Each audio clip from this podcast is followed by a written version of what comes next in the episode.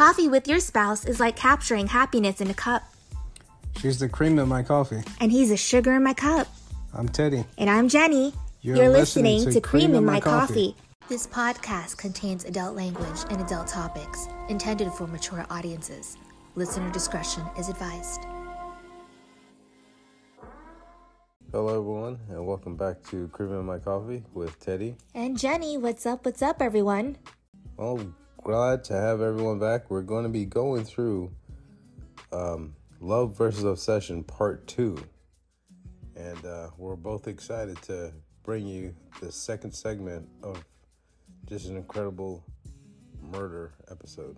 Heck yeah, anytime we talk about anything murderous, which we usually don't, because as you know, Cream in My Coffee is not your typical marriage podcast.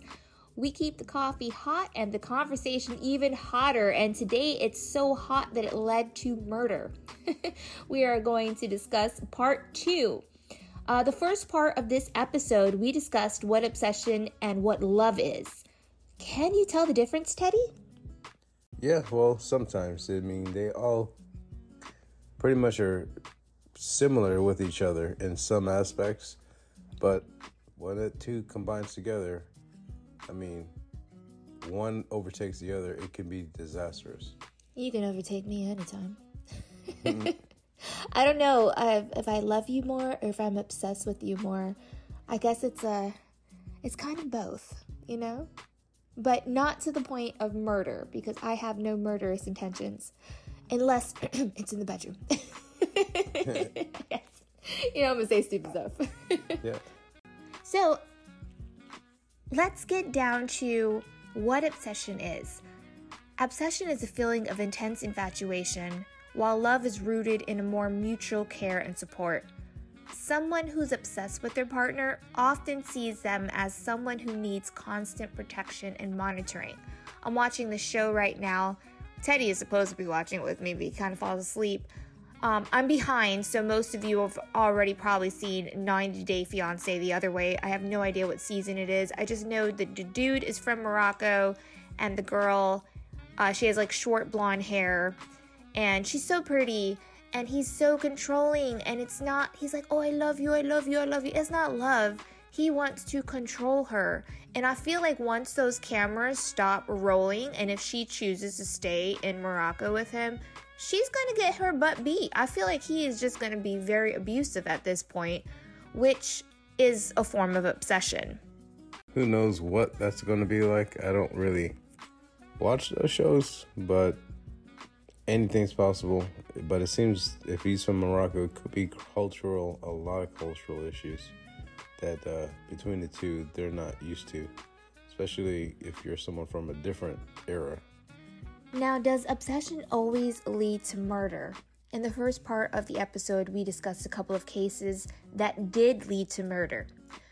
Famous names, as you know, as Jodi Arias, Eric McLean, Ellis Klotzman, better known as a parachute murder, Rachel Wade, Leslie Hilton, and Sixto Balbuena. Well, all these people killed on the on the name of or in the name of love, but was it really love if they committed murder? Sounds like more of a of a really obsession to me. I think I'm making you a little nervous today. I am very close to you, more closer than usual in our our little pod lab. Um, I like sitting close to you, Teddy. I'm sorry. I know I am literally invading your personal space right now, but you are intoxicating, and your cologne that you're wearing. Holy crap! What is that? It smells good. This is new. Whatever you have on is new, and I am so intrigued on what it is. It's the same thing that you bought me. Which one though? You have like I bought you like 25 different things from Bath and Body Work. This one smells extra extra good. it's called Legend. Ah, that's why. You are a legend, baby. Oh my gosh, it smells so damn good. Okay, sorry, we get side sidetracked right now. Um, so yes, all of these people killed in the name of love. Now, if you missed the first part to this podcast and want to catch up, go back to season two, episode 11. Now, don't be mistaken, we are not going to constantly talk about murder unless you guys want us to out there, let us know. However, today we are going to be discussing a couple of more cases, and I promise you it will lead to a point we are talking about love versus obsession. And I feel like in today's society, young women especially are more prone to not understanding the fine lines between love and obsession. When someone's obsessed with you, they tend to love bomb you after they've done something wrong, you know, whether it's, you know, physical abuse, mental abuse, emotional abuse. And they love bomb you. They buy you stuff. They tell you how much they can't live without you, yada, yada, yada. So I really want people to know out there that there is help and that there is more to love than just pretty words and pretty gifts. Love is so much deeper than that. Especially when somebody can harm you, it's a toxic relationship. You need to not walk, but run in the opposite direction. So, we're going to continue today, and the next person that we are going to be talking about is Clara Harris. In 2002, Clara Harris found out her husband, David Lynn Harris, had been cheating on her with his secretary. Clara had hired a private investigator who notified her that her husband and his mistress were at a Texas Hilton, and she went to confront them. After getting into the altercation with uh, Gail Bridges, the mistress, Clara was removed from the hotel and escorted back to her Mercedes Benz, where her stepdaughter was waiting in the passenger seat. She had a Mercedes? What? Yeah, obviously they, they both were well put together. I don't know what David did, but we'll try to find Dang. out. Clara circled the hotel, waiting for her husband and Gail to leave. And upon seeing them, ran David over three times with his daughter in the car. That's crazy. Oh my gosh. Insane. Whoa.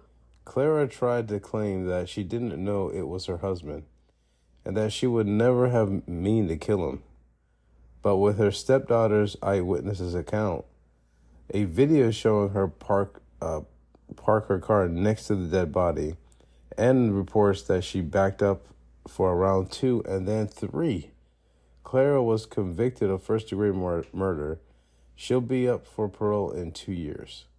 Holy crud muffins. I wasn't expecting that, especially she backed up, what, two, three times over that poor man. Regardless, yes, he was a cheater, but he didn't deserve that. I mean that that's that's pretty insane to just think about that. I mean, at that time, Clara's husband David was about forty four years old. He was an orthodont uh, orthodontist at the time, so that that explains a lot financially how he has a secretary, etc. And uh, Now, was that his, wait, was the mistress his secretary? yeah, yeah. Oh. So obviously, she probably was like one of the main case managers, something like that. At, that- some at that point, I think she was convicted in two thousand three, if I'm not mistaken.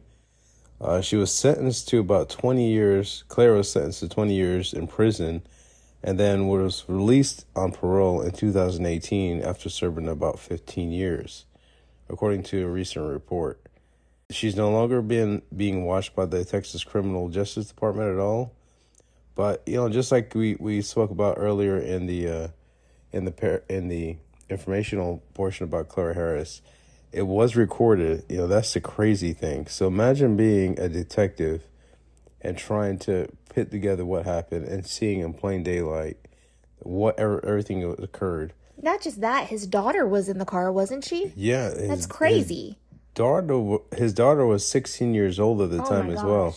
So imagine thinking about that, and then your your father being ran over by your mother, and just blind rage. I mean, that had to been, oh my god, I can't imagine. She didn't do enough prison time for that because that's just I I think they should have convicted her of child abuse as well because that is child abuse letting his daughter see her rage, her wrath of her running over him again and again. That's her dad. Like what the hell? Exactly. Um, in in a recent reporting though through ABC News, uh, Clara Harris admitted that the moment she confronted her husband and later ran him over, uh, was the moment she knew that everything ended. So, in her words, in quotation marks, I pretty much considered uh, my life is over, unquote. Clara, Har- Clara Harris told uh, Diane Sawyer, truly before her conviction. So, just recently, February 3rd, Clara Harris just turned 65 as well, as she's out as a free woman. But this is just such a, an insane story. We understand a lot of this stuff can happen. You know, just for everybody out there, if you've been cheated on or something occurs, have the courage instead of killing your partner. Although, you know, you may want to do that and you may feel that, it's better just to step away from the whole situation and not allow those emotions to get the better of you because you will go through it. You probably feel some rage. It's going to hurt you in every way possible and think that your complete life is over. But there's somebody better for you. Yeah, your life will be over, however, if you kill that person and then you end up in jail because that is the true end to your life and everything you know. It doesn't make sense if you're getting cheated on. Yeah, walk away. Hell, run. Run because there's somebody better for you that deserves you and you deserving of a better partner. It doesn't make sense to sit there and, and plot murder or have murderous intentions because you're being wronged. Because then you're getting screwed over twice because not only is your significant other having the affair and screwing you over the first time, you're getting screwed over by doing jail time after you murder that person. So it's not really worth it. You're throwing away your life for somebody who literally is stepping out on you. One more cool fact to let, let you guys know the location of the killing was also where Clara and David married on Valentine's Day in 1992. Tragic. That's messed up that he bought his brought his mistress to that location. That's it, wow. I mean, that's you know, I'm sure because he they had he had an affair obviously within their hometown. So yeah. All right, I've got an old timey one for you because I love these old timey murders. Yvonne Chevalier. In the late 1940s, Yvonne Chevalier found herself in a completely unhappy marriage with her husband Pierre. Despite having several years and two sons together, Pierre found frequently I'm sorry, Pierre would frequently leave Yvonne and the boys in Orleans, France, and spend months without them in Paris. Reportedly, he no longer loved Yvonne and even told her, in quotations, this is him saying this, you disgust me. What a jackass. what a jackass. He actually said that to his wife. You disgust me. In 1951, Yvonne received an anonymous letter that stated her husband had been having an affair. She attempted to confront her husband in Paris about it, but he refused to see her and had sent her back to New Orleans. I'm sorry, to Orleans. I want to say New Orleans so bad when I see this. That's so funny she was able to find out that it was their neighbor, Jeanette, and after an altercation with her that went nowhere, came up with one final plan to attempt to save her marriage. When Pierre was home in August, Yvonne aimed a handgun on herself and insisted that if Pierre were to leave her, she'd kill herself. Her husband laughed and only requested that she wait until he left the room. Oh my gosh. I had to pause for a minute because I want to yell into this microphone right now. Can you believe that shit? Yes. He told her to wait until he left the room. This guy's a jackass. If she wants to kill herself over him, what a douche. So Yvonne turned the gun on him and shot him four times. After making sure her children were with the maid, she came back to the body and shot him again in the back to make sure it was over, and then called the police and calmly waited for their arrival. She was found, get ready for this, get ready. Okay. Not guilty of murder and lived out her days in French New Guiana with her sons. Wow. Gotta love the justice system. That's fucking crazy. Not guilty. That's insane. I mean, I can't imagine just being able to basically off your spouse and then being able to live without any repercussion at all she must have had some kind of connection with somebody there or the jury pool knew her is definitely well this is this is back in the 1940s keep that in mind as well oh yeah i mean that's completely different uh, from today's standards where the justice system is complete opposite but i'm trying to look up some details about some of that information and there's just so much on this particular story and what occurred or what happened pretty much what all we're talking about there is is all that you can find in in a brief summary. Yeah, there's not much when it's old timey's. That's why I kept it short because, yeah, I couldn't dig much information on this either. Um, I just found it amazing that she walked away without a conviction and her husband was a douche, but he didn't deserve. To, I don't feel like anybody deserves to, to die. She should have walked away and found somebody way better. I'm sure she was an amazing woman up until the point where she did this. I mean, what a douche. But it does look like she did travel to go to South America, French Guiana, which is that's pretty interesting. That's a whole other area of the world versus the European area. So I'm surprised she made it to that far. I guess it just she couldn't take it. She couldn't uh, live in the area with family, friends, and all that. So that's that's very interesting. I mean, it's a very it's a huge change. Well, maybe not for the 1940s for going into South America, French Guiana area. Um, if you guys haven't already, get a cup of coffee because you know this is story time. So you got to get cozy and you got to listen to these stories. And there is a big finale point at the end of this, which I can't wait to discuss. We got a really good one. The next name we're going to be discussing, that Teddy's going to discuss, actually, this is your case. Oh, the next one will be uh, Amelia Carr. That's going to be pretty interesting. We'll see what that looks like here.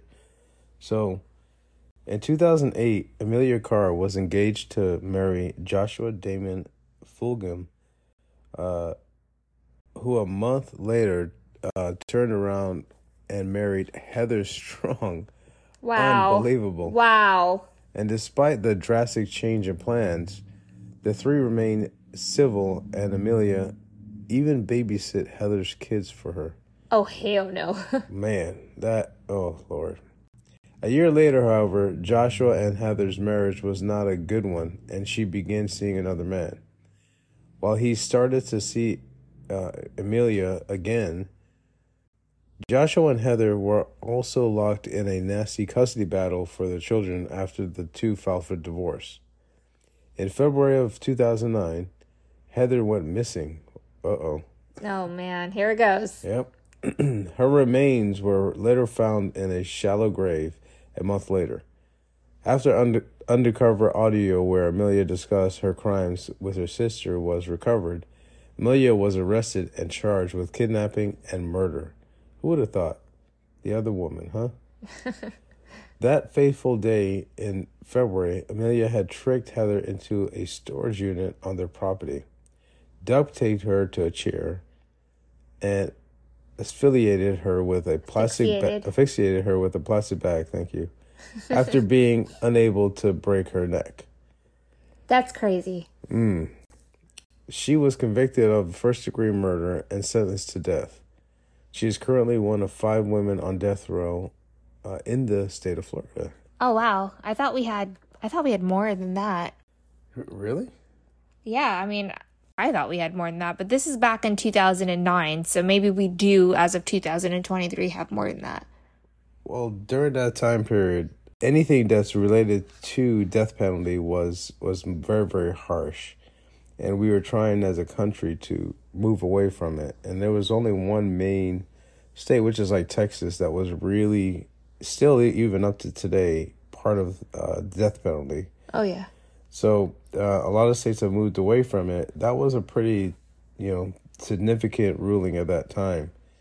So as of currently right now, as of May 19th, 2017, Amelia Carr was resentenced to life without parole. So she's no longer on death row, but that was her initial sentence in the beginning. I'm glad she's not getting out though. I mean, she definitely doesn't deserve to get out, so she should stay there forever. I mean, it, it's it's pretty well. There's there's so much detail about her, and her IQ is to be at 125. Whether that's really good or not, I believe that's pretty good. That's good. Yeah, that's actually amazing, but usually, you know, majority of serial killers and murderers have a really high IQ. Just so you know. I mean, it it it really is. Um, she's actually one of the youngest girls on death row in the state of Florida, believe it or not, as well. Well, she was. She was, she Yeah. was. But those are some pretty cool facts about her. It's just amazing that she's still around at this time, and, and we're talking about her 2023. I'm really glad that again she's still locked away because I feel like the justice system did their job at least on that. Because there's a lot of cases that we've read about or heard about that you know unfortunately somebody gets murdered, doesn't get convicted, or gets convicted, it's a slap on the wrist, and then they walk and they get to live their life while they took the life of somebody else. So, justice, justice served on her behalf, I feel. The next uh, person we're going to be talking about is Shauna Nelson. Shauna Nelson had been involved in a three year affair with Ignacio Garas, who was married to Heather Garas. Though Shauna and Ignacio had a child together, he was still married to another woman and decided to call off the affair.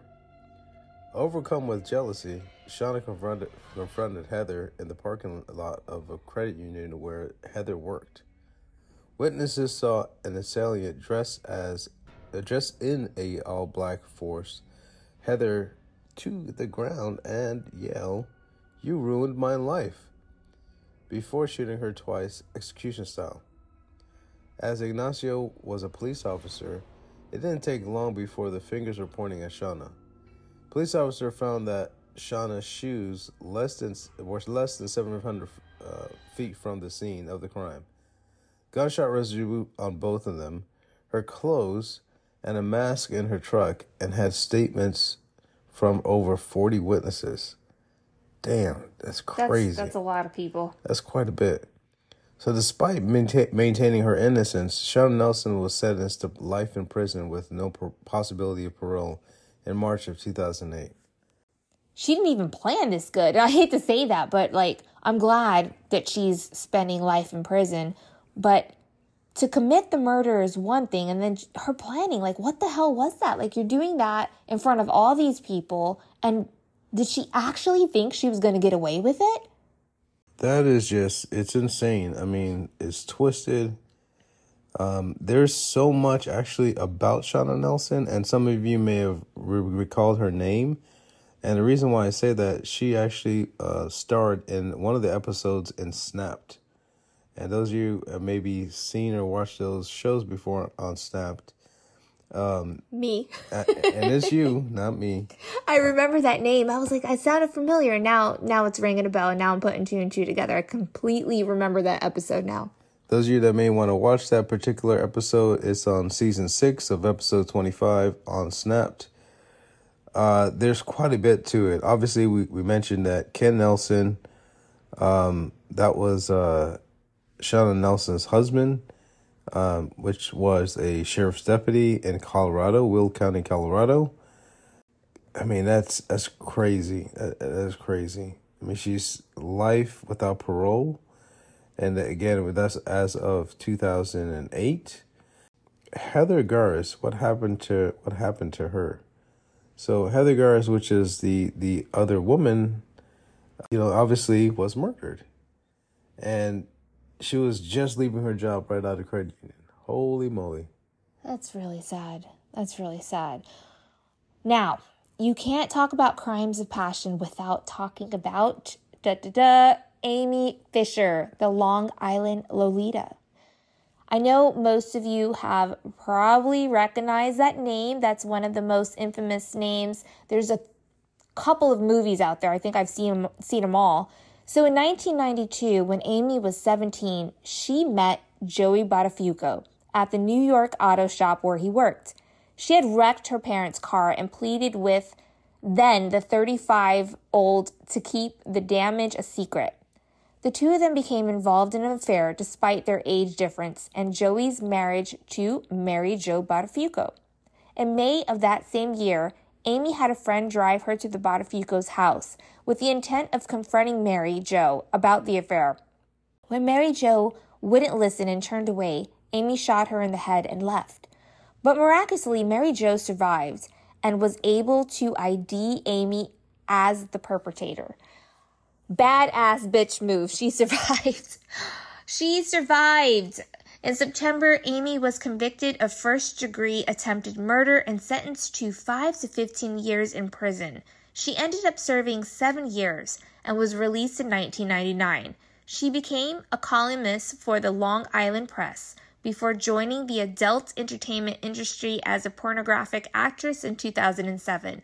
Mary Jo made a full recovery, had extensive plastic surgery to her face, divorced Joey, remarried, and was featured guest on Oprah talking about the experience. Really glad she survived, really glad she divorced that douchebag Joey because he was just, he was having an affair with a really young girl, a minor, if I'm not mistaken, correct? She was 17? Yeah, she was 17 at the time. I mean, it's just, it was one of the most talked about in the 90s. In the yeah. 90s murders. I mean, it was just, it's crazy. Uh, there were so many movies on it too. I mean, I remember there wasn't a, a step or a place you can go to without hearing Joey Beautiful uh, Buttafuoco's name. I mean, that is, it, it's just, it was like a household name because all the crap that was going on between Amy Fisher and him. I don't understand why he didn't do any jail time because he was having sex with a minor. 35 year old should not be having sex with a 17 year old kid. That is a child. I, I agree, but you know, who knows? I mean, like even today's standards, younger girls like older guys. It's freaking insane. It does it blows my mind. I don't get it. And then the same thing with older women, younger guys, same thing. It doesn't matter. I guess it's a, a, a way of keeping up with their own. I'm not getting old. I'm, I'm okay type thing. But I wanted to give you guys some cool facts though, just to kind of throw this out there. Did you think that Mary Jo ever forgave Amy Fisher? Yes. She actually did. Yeah. Yep. She did. Badass bitch. That's why. I mean, that's that's insane. I, I, I mean, I guess she could have, because she exposed a lot, and uh, you know, with with her husband, Joey. Now, you know, knowing that what he has done, so that's a plus. But did you know that even after Amy Fisher came out as well, crazy enough, she's now the owner of an adult webcam site, and and has a house in Florida. I don't know what's wow. going on with Florida. Florida, stay away. We're we're never going over there again. I guess all the psychos decided to live over here. There's a lot of freaking murderers in Florida. Everything that we have read about when we were researching this episode, there were so many murderers in Florida. I'm sure they're all over the world, but just known cases were in Florida. That is just insane, man. I just I don't I, I don't get it, but I'm just throwing that out there. There's a lot that all of you guys have probably already read, seen. Is obviously on Snapped as well. Um, and there's lots of movies. Just Google it. You'll find one out of the dozen. I, I think I've seen about three different ones um, back in the days. Yeah, absolutely. So just wanted to give you guys some type of context about it. Just a, just an insane, insane story, uh, especially being that young. Why the hell? I don't get it, man. Guys, be better. Do better, as Jenny Do better. Say. Yeah, be better, do better. What, baby? Look, you learn from me. Yep. So damn cute right now. I'm going to stop this podcast real quick. you did this really cute thing with your lips anytime I make you nervous. And it's been 25 years and I still make you nervous. And I see it and it makes me want to kiss you. You know, make me take off my, my headset and go kiss you. All right. So, what we have been building this whole episode for, we have been warming up the engine, as my husband likes to say, you know, the foreplay before the finale, right, Teddy? Yep, exactly. Here we go. 20 differences between love and obsession. Number one, they move fast in a relationship. When someone falls in love, they allow the relationship to bloom and flourish on its own pace. They will not rush to make it official, as they would want to see the relationship develop. But someone obsessed with you will be afraid of losing you and insist on making your relationship official.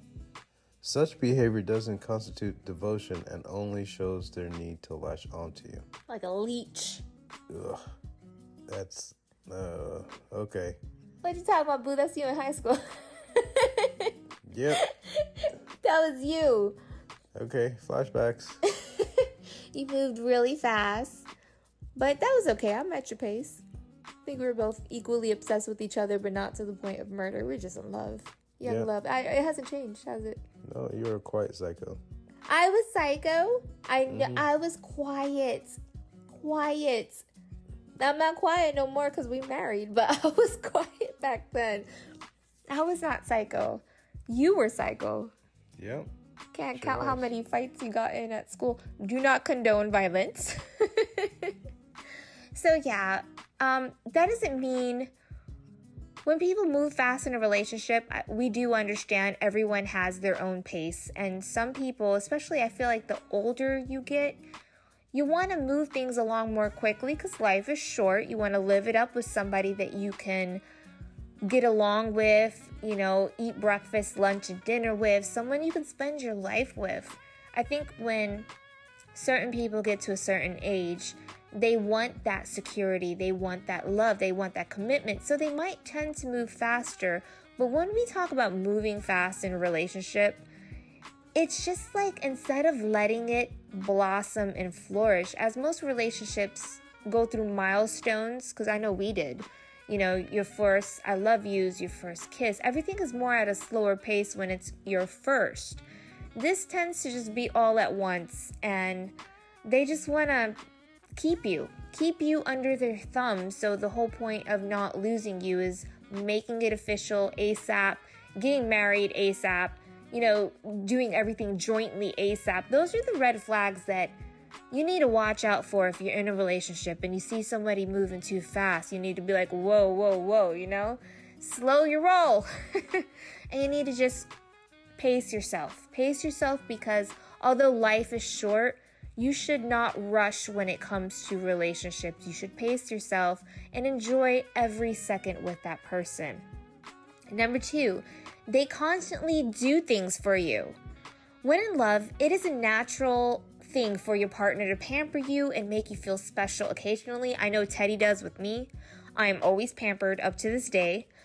But when love becomes an obsession, your partner may constantly pamper you with gifts and surprises to keep you happy in a way that makes it difficult for you to abandon them. The supposed acts of love, they're more like a bribe to keep you hooked in a relationship, which is not a real relationship. Don't get me wrong, I love your gifts, Teddy, but if that's all this was about, then I would say no, you know? And not everyone, that's also, we talked about love languages in another episode that we did. That's not everyone's love language. Like, I know gifts are not my love language. So if you were ever trying to bribe me, that, that shit would not work. that would not work with me.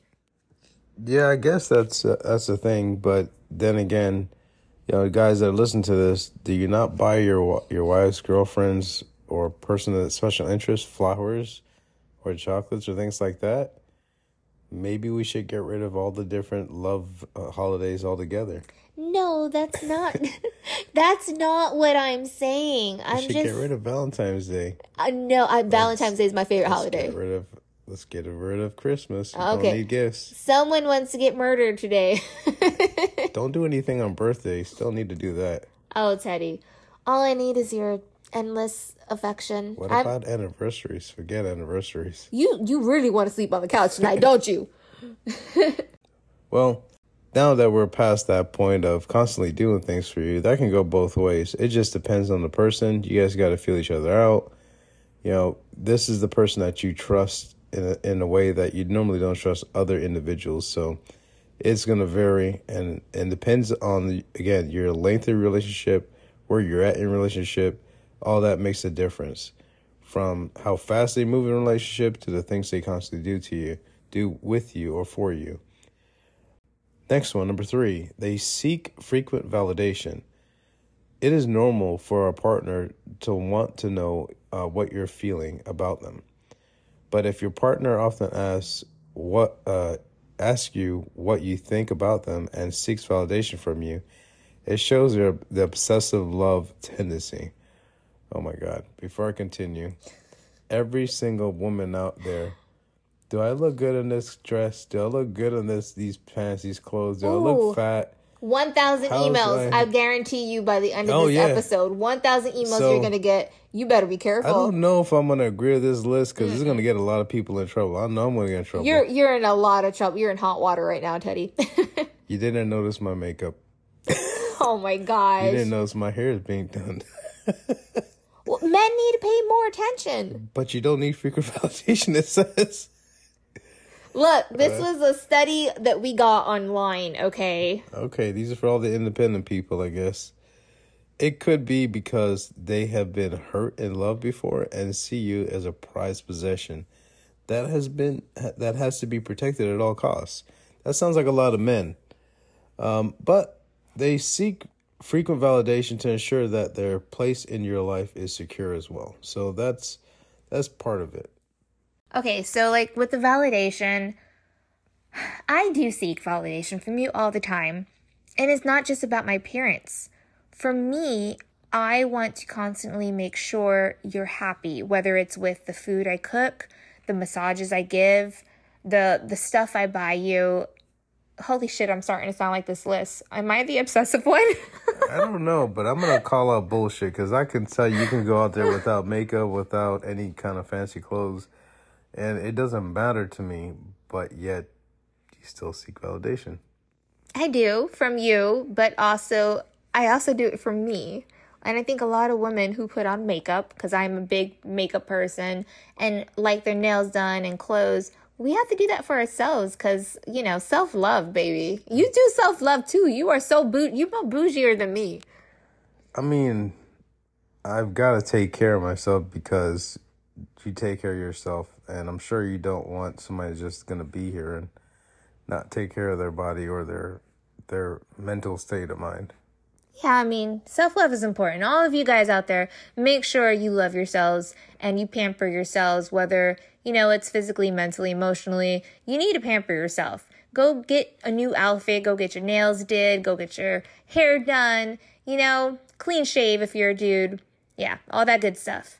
Number four, they display extreme possessiveness.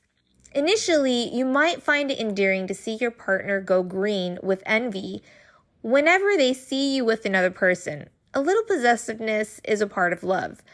But if your partner starts snooping on you, checks your phone, and gets angry when you speak to another person, it shows their over possessiveness.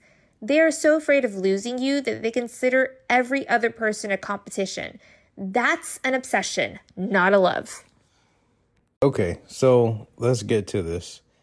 Gentlemen, you see a lot of probably a lot of TikToks, a lot of Instagram, maybe Facebook Reels about leaving your phone out and then your woman goes through with them.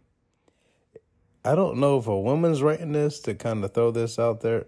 I'm not trying to be sexist. I'm just saying, just throwing it out there. Another hundred emails. I'm just like, you digging a grave here today, Teddy. Woo! I'm just gonna say it because dudes are probably thinking of it if you're listening to this episode today. I mean, that's crazy. There is no little possessiveness. It's a matter of trust, and if you got nothing to hide, we're gonna check your stuff. There's no point of you having a relationship and not being open in your relationship to not being secretive or private or saying you're going through my things. You got to keep in mind like though, that. we've been together 25 years. There's a lot of people that just started dating and these are the red flags. I feel like this is a big red freaking flag if you are just new in a relationship because that's like a no. That's like a deal breaker. if you've been in a relationship for under a year, there's a certain time point, time period in your relationship that you should be comfortable enough and not being able to hide anything. Um, if you're a very uh, open, trustworthy person, you got nothing to hide. You're not playing any other games. You're not flirting behind your significant other's back. There's nothing that you need to worry about. This shouldn't be a problem. However, there are a lot of folks out there that, you know, goes. There's a lot of variations. Maybe having separate bank accounts, uh, so there's the transactions can't be tracked of what they're doing, to having information Again, with text but messaging, new relationships should not go through this. I understand this is somebody that's been like, if you've been married like us or in a relationship for many years like we have, then like I feel like when you become married, literally you're one. So, and that doesn't mean bank accounts have to be one because a lot of people don't do that. We're different. We're just we're we're different. I'm just old school, I guess. Very old school. very old school because you're about to get our email box flooded. I mean, that's happened before with shit you said on here, so I gotta, I gotta correct you, Teddy. But like, no, like, I feel like if you were married forever, like we have been, it's different. Like everything should be one. You can text check my text messages. You can check my voicemail. You can do whatever. You're my husband. I've got nothing to hide, obviously. So that's a little bit different. This is like red flags in the beginning of a relationship. I feel if you were like this in the beginning of a relationship, I would have been like, okay, okay, we, we can be friends from a distance. Yeah, well, in this day and age, everything is a little weird, especially with social media, phones, technology. We didn't have a whole lot of that. Well, we're not I, that I old. Think, I think I'm gonna date myself, but Mm-mm, we're not that old. You might that, that old. I'm not old. okay. So next one, number five, they insist on keeping in contact almost all the time. So it's cute when your partner sticks you with sticks with you in the beginning of a relationship. But what if your your partner wants to maintain constant chat sessions even after months of dating? Hmm. That constant need to be around or text or call is an obsession because it shows that they think about you all day long. Such a kind of attachment is unhealthy for both partners. Damn, I feel like we're both falling under all these categories of obsessive. Are we obsessed with each other to that point? Holy shit. I don't know. I mean, I guess it, it can be a form of obsession. Uh, but again, you know, everybody's a little different. I mean, these are folks that you got you got different types of relationship those that are more um, don't care what your partner does. You want to do your own thing with your friends and family and they want to do their own things with their friends and family.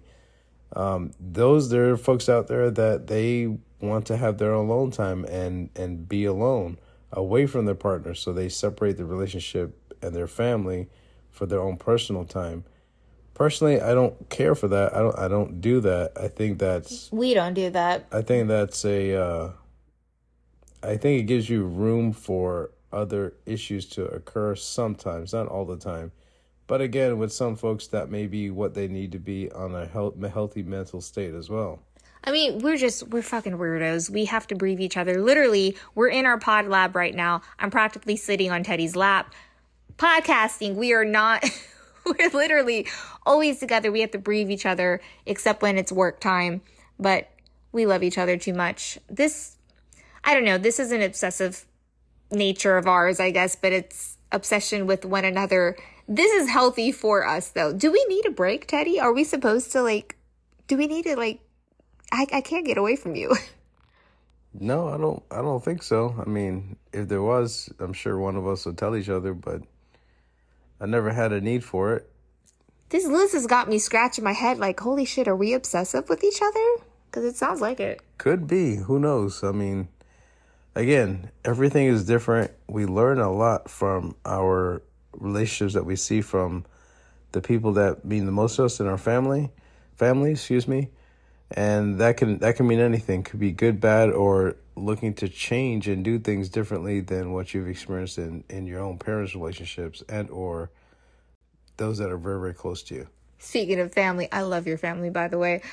The other night, um, I went to go to his family's house. He was sleeping, and that was, I think that's the first time in a long time that you were home. And I was just like, I'm stepping out now with the kids. I went with the kids to his family's house and I hung out over there. It was so much fun. I love his family.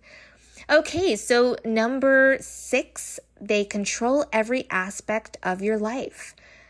It is okay for a couple to seek each other's opinions and advice on various matters. But if your partner is the sole decision maker and decides everything for you, it indicates their obsessive behavior. That's not love, and they want to control you and your life. I know you're going to say something about this shit. I'm just waiting for it. Again, uh, it's yes, that that is true depending on what it is and the decision that you're making on. But there are a lot of decisions as a couple you have to make and you have to include. Like obviously you're you may be purchasing a car, you may be purchasing a home. You may have some just bigger life purchases that will financially impact the both of you, not just one of you.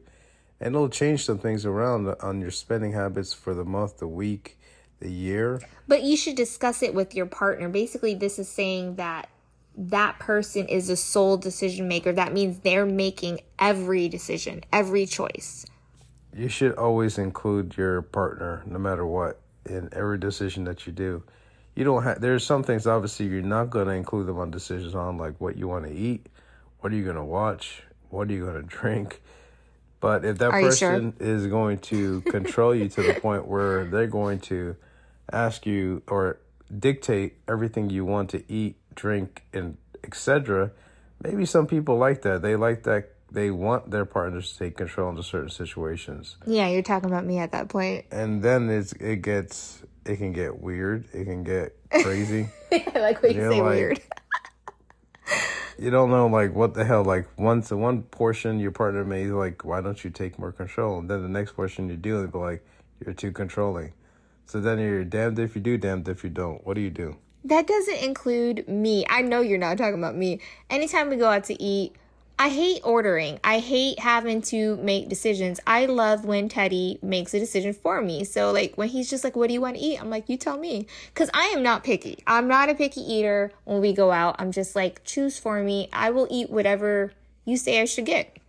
nope i just order and i give you my food and then i'll take your food that's pretty much it No, I think we have that backwards. Usually you order for me and then I see what you're eating and I want what you're eating and I have to get your food and you have to eat my food. Not a choice.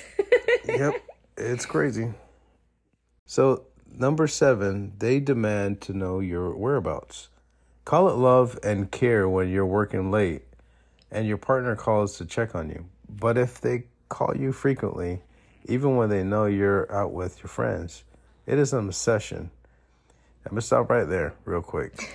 I knew it. because that is not an obsession. That's a little bit of an insecurity.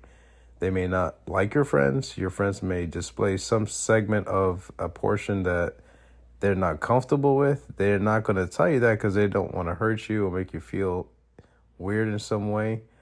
But at the same time you know your friends may be untrustworthy sometimes your friends aren't in your partner's best interest in your best interest or what they think it is and that's not good for the relationship Well, thank goodness my besties are my sister in laws.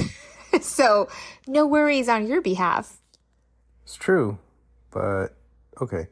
Go on. Uh, they want to keep a tab on you and even feel upset when you fail to answer them.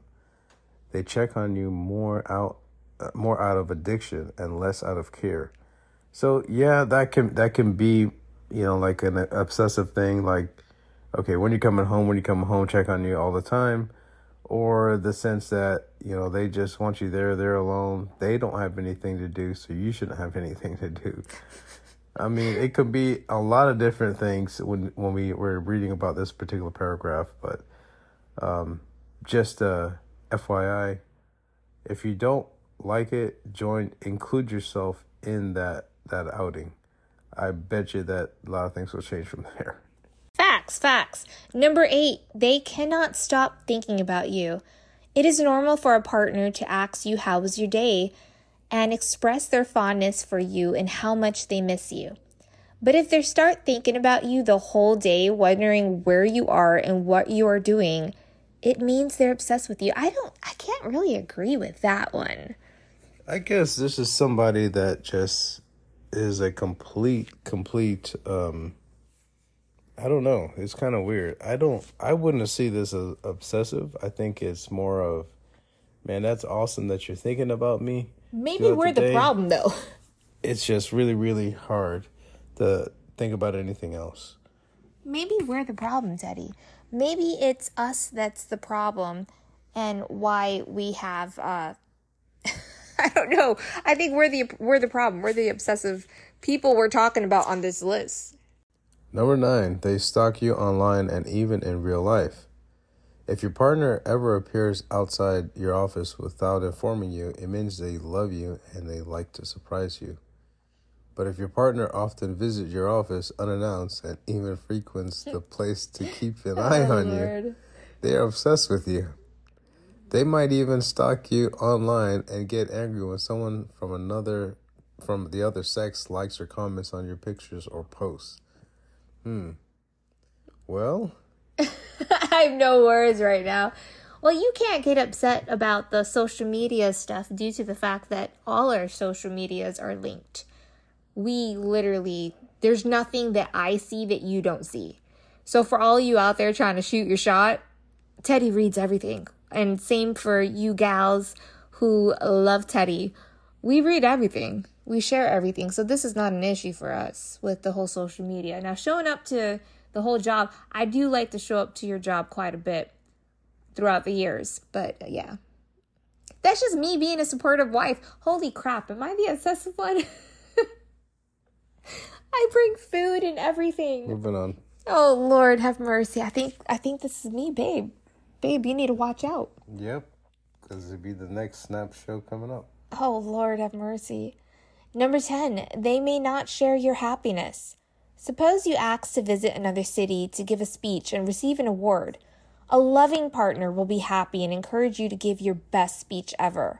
On the other hand, an obsessive partner will be less concerned about your speech and more worried, thinking you might meet someone and fall in love. They might even insist on accompanying you on your official trips. Hmm. Bro, I haven't really had that happen to you directly. I mean, Because I don't go nowhere. I mean, there's a lot. I remember, yeah, I had to travel quite a bit, but You traveled. I don't travel. You travel for work. And your job is dangerous, so I can't come with you. But I have never traveled for work. it's just a lot of places that you couldn't go to, unfortunately. This doesn't apply to us then. This, I was always sharing your happiness. All right, at the home stretch, number 11, they refrain from sharing genuine options. Or opinions, excuse me, not options. Good God, why am I saying options? You think you have options? You got another thing coming. I am your only option, Teddy. Just me. Opinions, which I know you have a lot of. Oh, Teddy, I'm gonna beat you. Spouse abuse right over here. I'm gonna beat you. So, when in love, partners are not afraid of speaking their minds and sharing opinions. But a partner obsessed with you will only tell you things that will please you.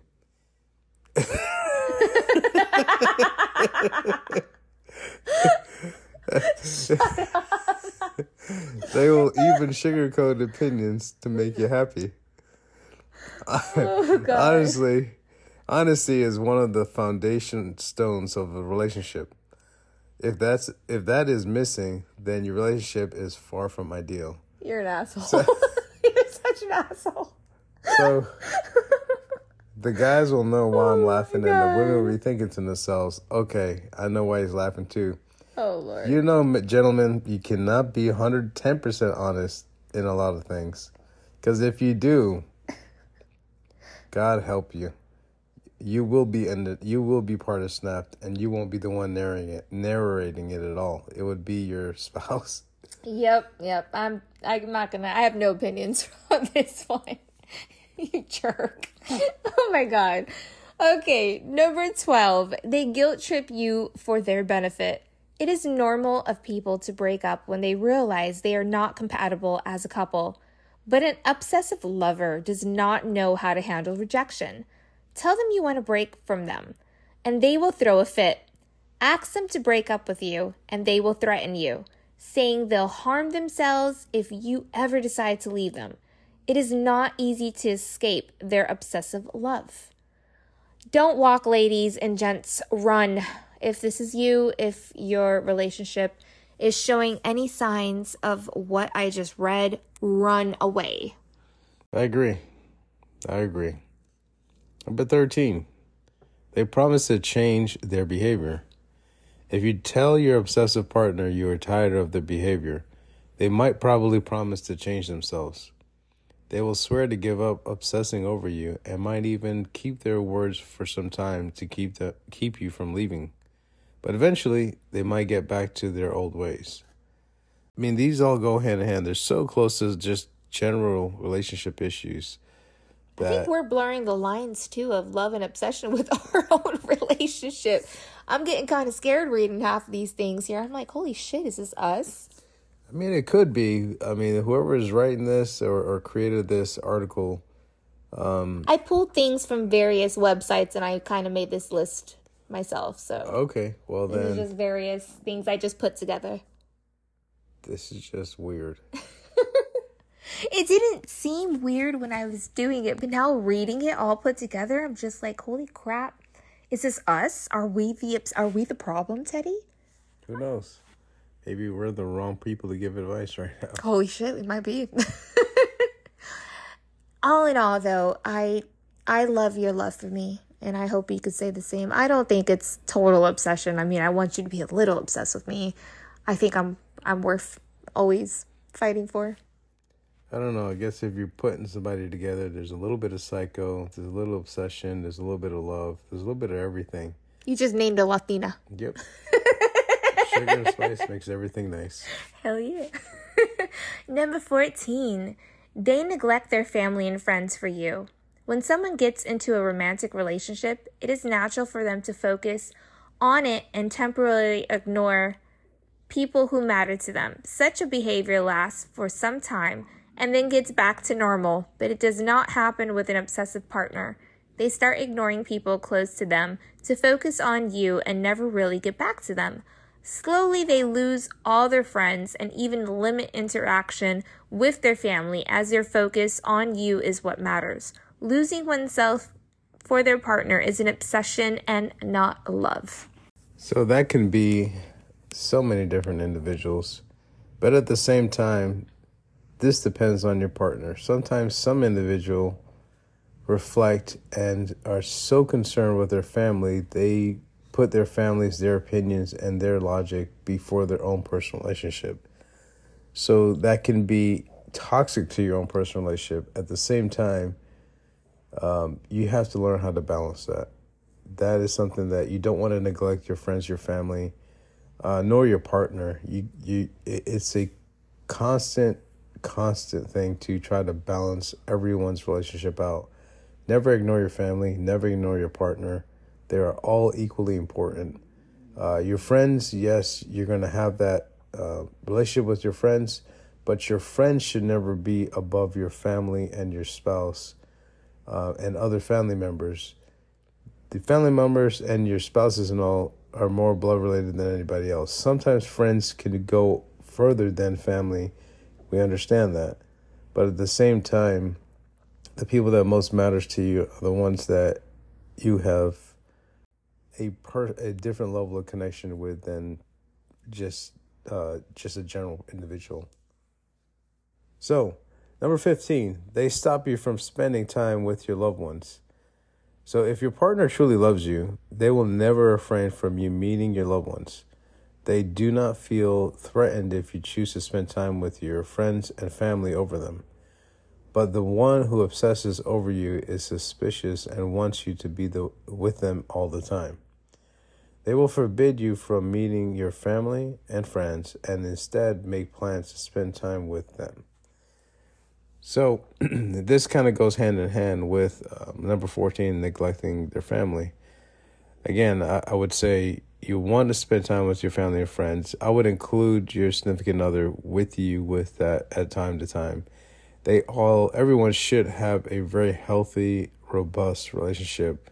No one should be left out and your significant other should be very comfortable with being able to spend time without you with your friends or and or family members as well if that is your circle of people or, or individuals that is most important to you in your life at that time that should not be separated from your significant other Yeah, I agree with you completely.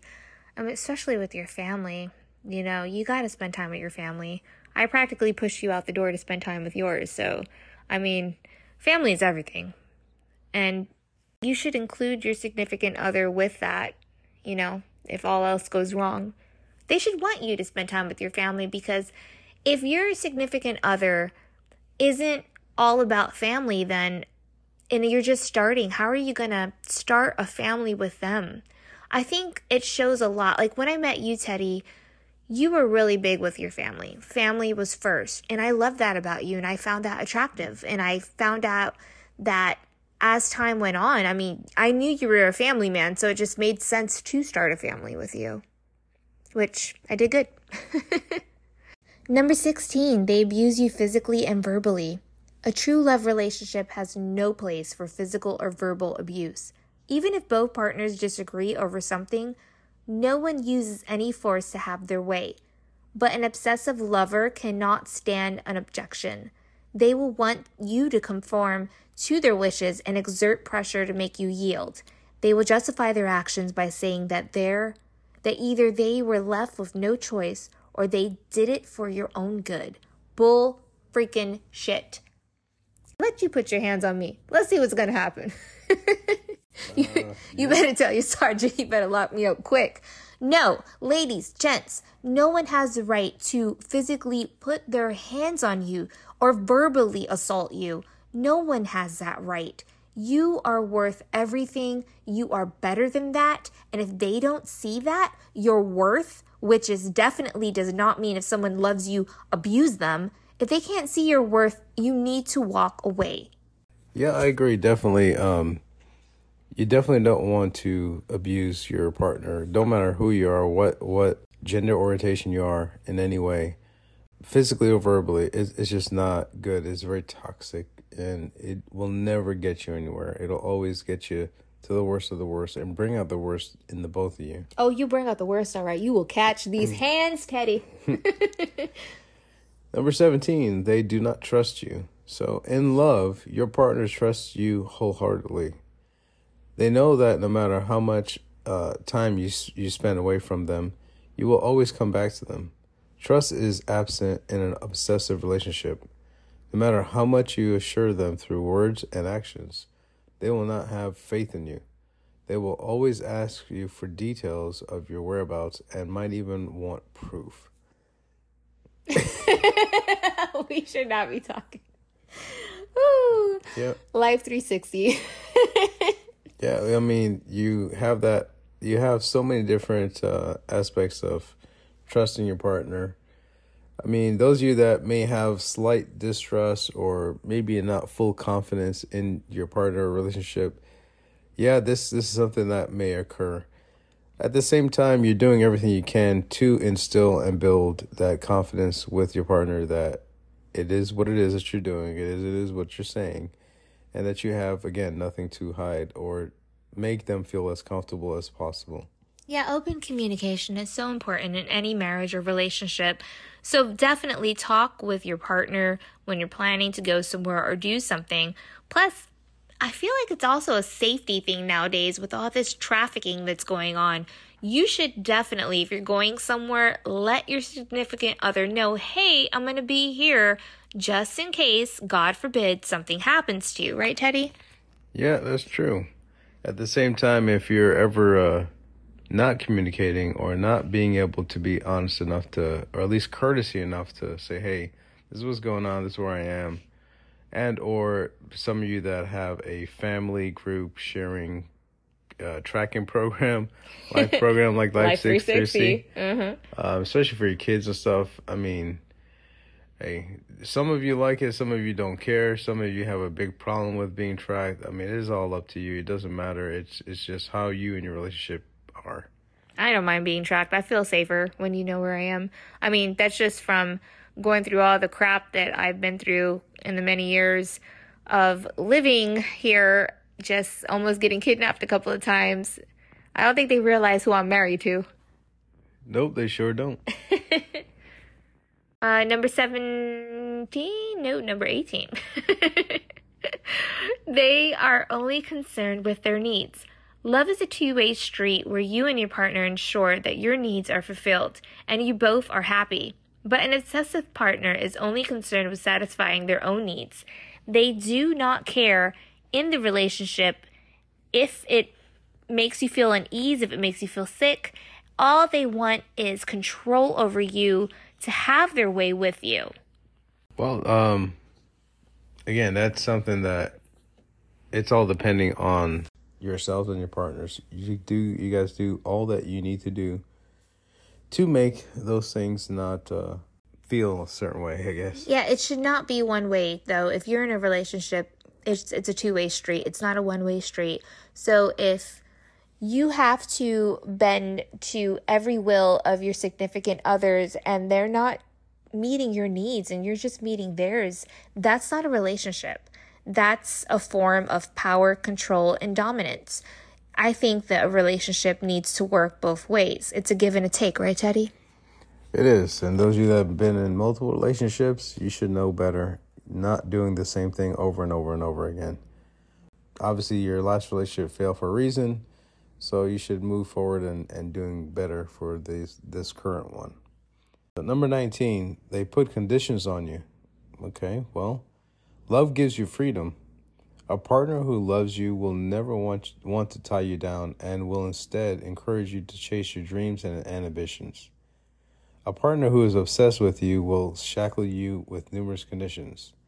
They will hardly give you any choice and will bo- bound you by time, place, and other elements. You're bound. Mm. You're by shackles. You ain't going nowhere, buddy.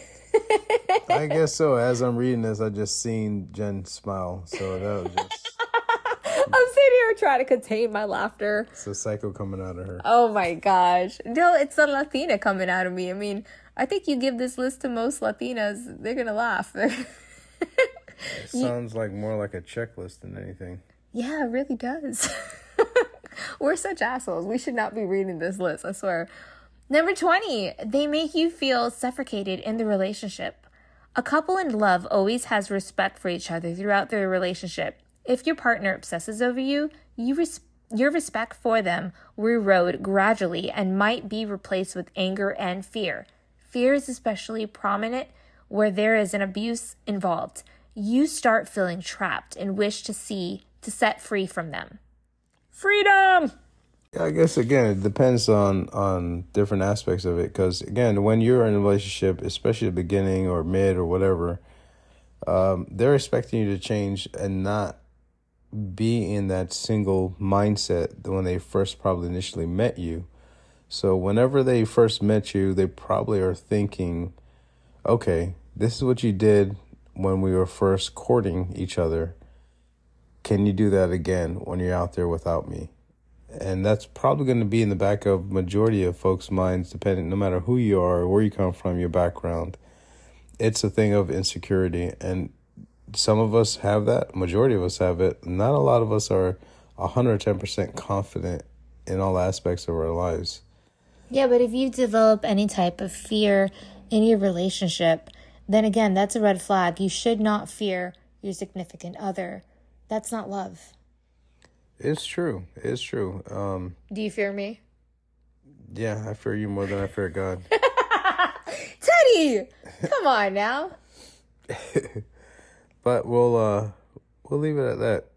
Wow, somebody wants to be starred on Snap. that's all it is. Yeah, that's how they got the Lifetimes, you know, show come. Well, I, I don't even know that's even on anymore. Oh God, I don't remember. Everything is podcast for me now on my phone, so I have it. I have the podcast snapped. And we are not condoning violence. We just like to joke around. And if you're in a situation where you feel that there is violence, whether it's physical, mental, emotional, like we always say, and like we said earlier, please run. Do not walk. So we have some frequently asked questions that some of you may be asking, as well as um, some answers to kind of go based upon that. Uh, we won't expand too much on it, but we'll give you some ideas and kind of talk a little bit as we get through them. So, first frequently asked question is Can love be one sided or is it always an obsession? Love becomes an obsession when a person cannot think beyond their uh, object of, of affection. In one sided love, a person may harbor affection for a person for years, but still not be consumed by it in, in, in, in, in, in an unhealthy excuse me, manner. Am I making you nervous? Yeah, um, one sided love, no. It's not always obsession, but love should have two sides to it because it should come from two different people. Uh, number two, can an obsession be healthy in a relationship? Obsession of any kind is not healthy for a relationship. It can suffocate a person and erode the connection from within. I know you got something to say about this. Nope, I sure don't. I don't have anything to say about that. Uh, I'm just going to move into number three. What are the dangers of confusing obsession with love? When obsession is confused with love, a person becomes susceptible to long term abuse, loss of ind- individualism, and lack of space and liberty. For justice for all. No. Yet they make obsessive behavior for love and put up with it without complaints. Well, there's a thin line between love and obsession, um, but you don't want to confuse obsession with love and being able to create any kind of mental abuse throughout your time period together. So, yes, you may go through a lot of things and say, I'm going to put up with it because I love the person, but at the same time, communicate, communicate, communicate. Absolutely. Communication is key to a successful relationship. Number four, how does obsession impact the ability to have a healthy long term relationship? Obsession causes a disbalance in a relationship as the reins of the re- relationship is in one person's hands. The other person is left with no freedom, which eventually affects them mentally and physically, making it toxic for both partners. You definitely, like I said earlier, want to have a relationship that is equal 50 50. Majority of relationships, if we have to be real, is not 50 50, correct? Most of the time, yeah, because most of one person has more to say or deal with than another. Absolutely. And sometimes there are certain days where one partner might give more than another. One partner might come from work really tired, not put as much attribute in the marriage or the relationship as the other, and vice versa. It, it's a back and forth thing, but the whole point is in a relationship is that both of you are equally trying as days, weeks, months, years go by, and that you never stop trying equally in that partnership because that's what it's about. It is a partnership when you are married or in a long term committed relationship. I agree. To just add a little bit to that, I'm just going to quickly say women want a daily piece to make sure that you're working at it every single day. Men just want to come in and want to just have it just be. Men probably put less emphasis and work through it, where women want to see the work work through it. That Well said. sense. Yeah, that makes sense to me because that's exactly what I want. So why can't you do it? Yep. so, number five, is it possible for an obsession to develop after years of being in a loving relationship? Obsessive love is not identified as a medical condition. It should be. However, obsession could be an indicator of an underlying mental issue. It is possible that a sudden mental align, uh, Ailment. ailment, ailment, excuse me, uh, could make the person obsessive about their partner years after being in a relationship. Well, shit, after you got this good looking, you've always been good looking, but after working out and damn, Teddy, like, you know, you age like wine. So if I'm a little obsessed, hey, do you blame me? I'm sure half the ladies on that see you on TikTok don't blame me. You look good. No, I don't, I don't. Nope, no, not You do. So I have a reason to be obsessed. No, just playing. I am not obsessed. I, I love you. I love you and I know what I have. That's the difference with me and obsession. Why are you looking at me like that? Don't put that face. Nope, just read number six. Oh my God. Can obsession in a relationship ever be considered a positive thing? No. Obsession of any kind is not good, let alone obsession in love or relationship. Well, that's a short one. Can obsession in relationship can never be considered a positive thing? Well, it says no, but with some folks, again, it just varies. It dep- depends on your the, what you've experienced in your childhood, growing up, seeing, and and what's normal to you, and what's not. cultures are al- also different. Like your culture is way different than mine.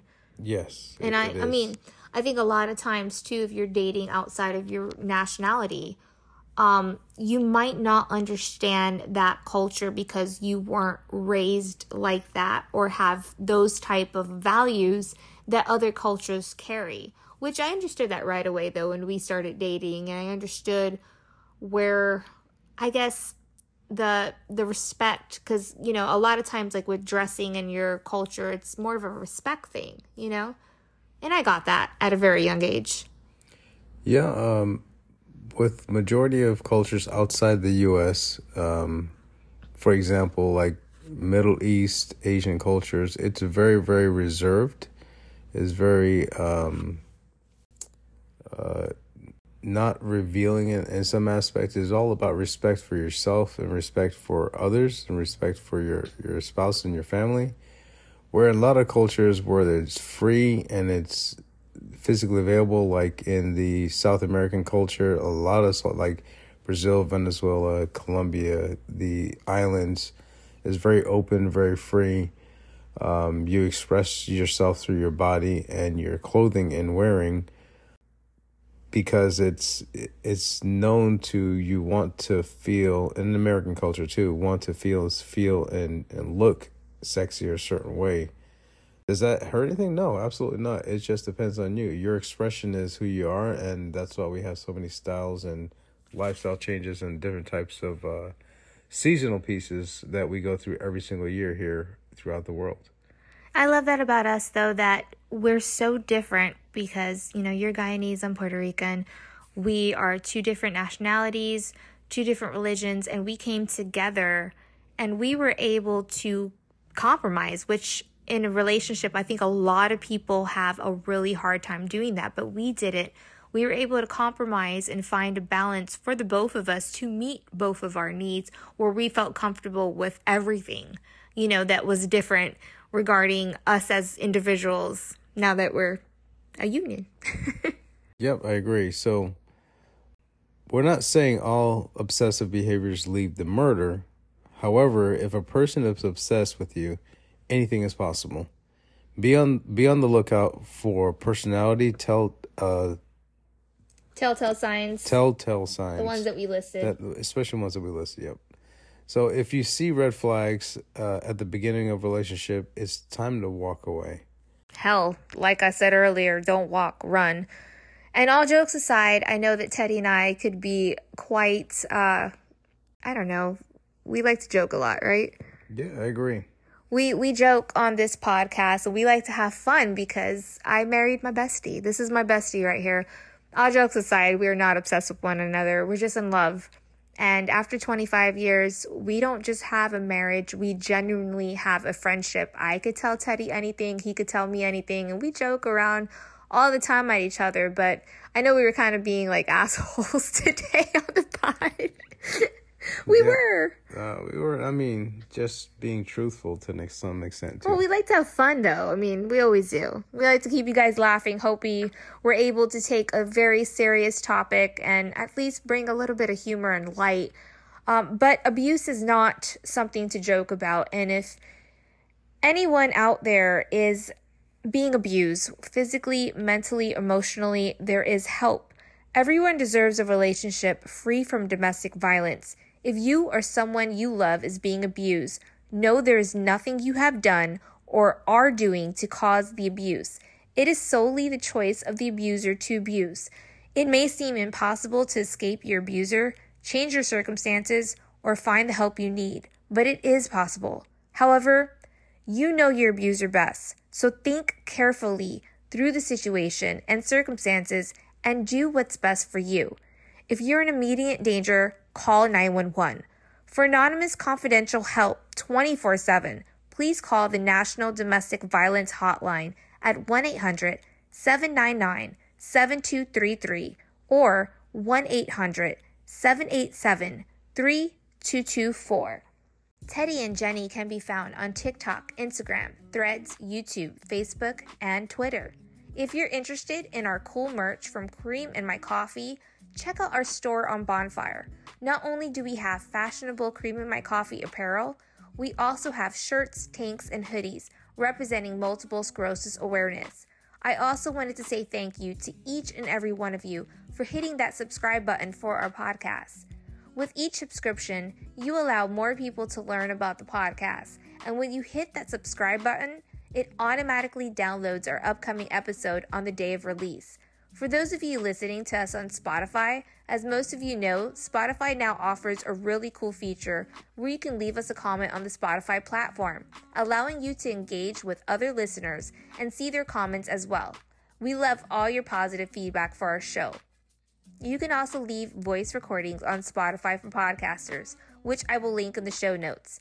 Feel free to reach out to Teddy and Jenny at creaminmycoffee97 at gmail.com with any questions, comments, or ideas for our upcoming episodes. We would love to hear from you.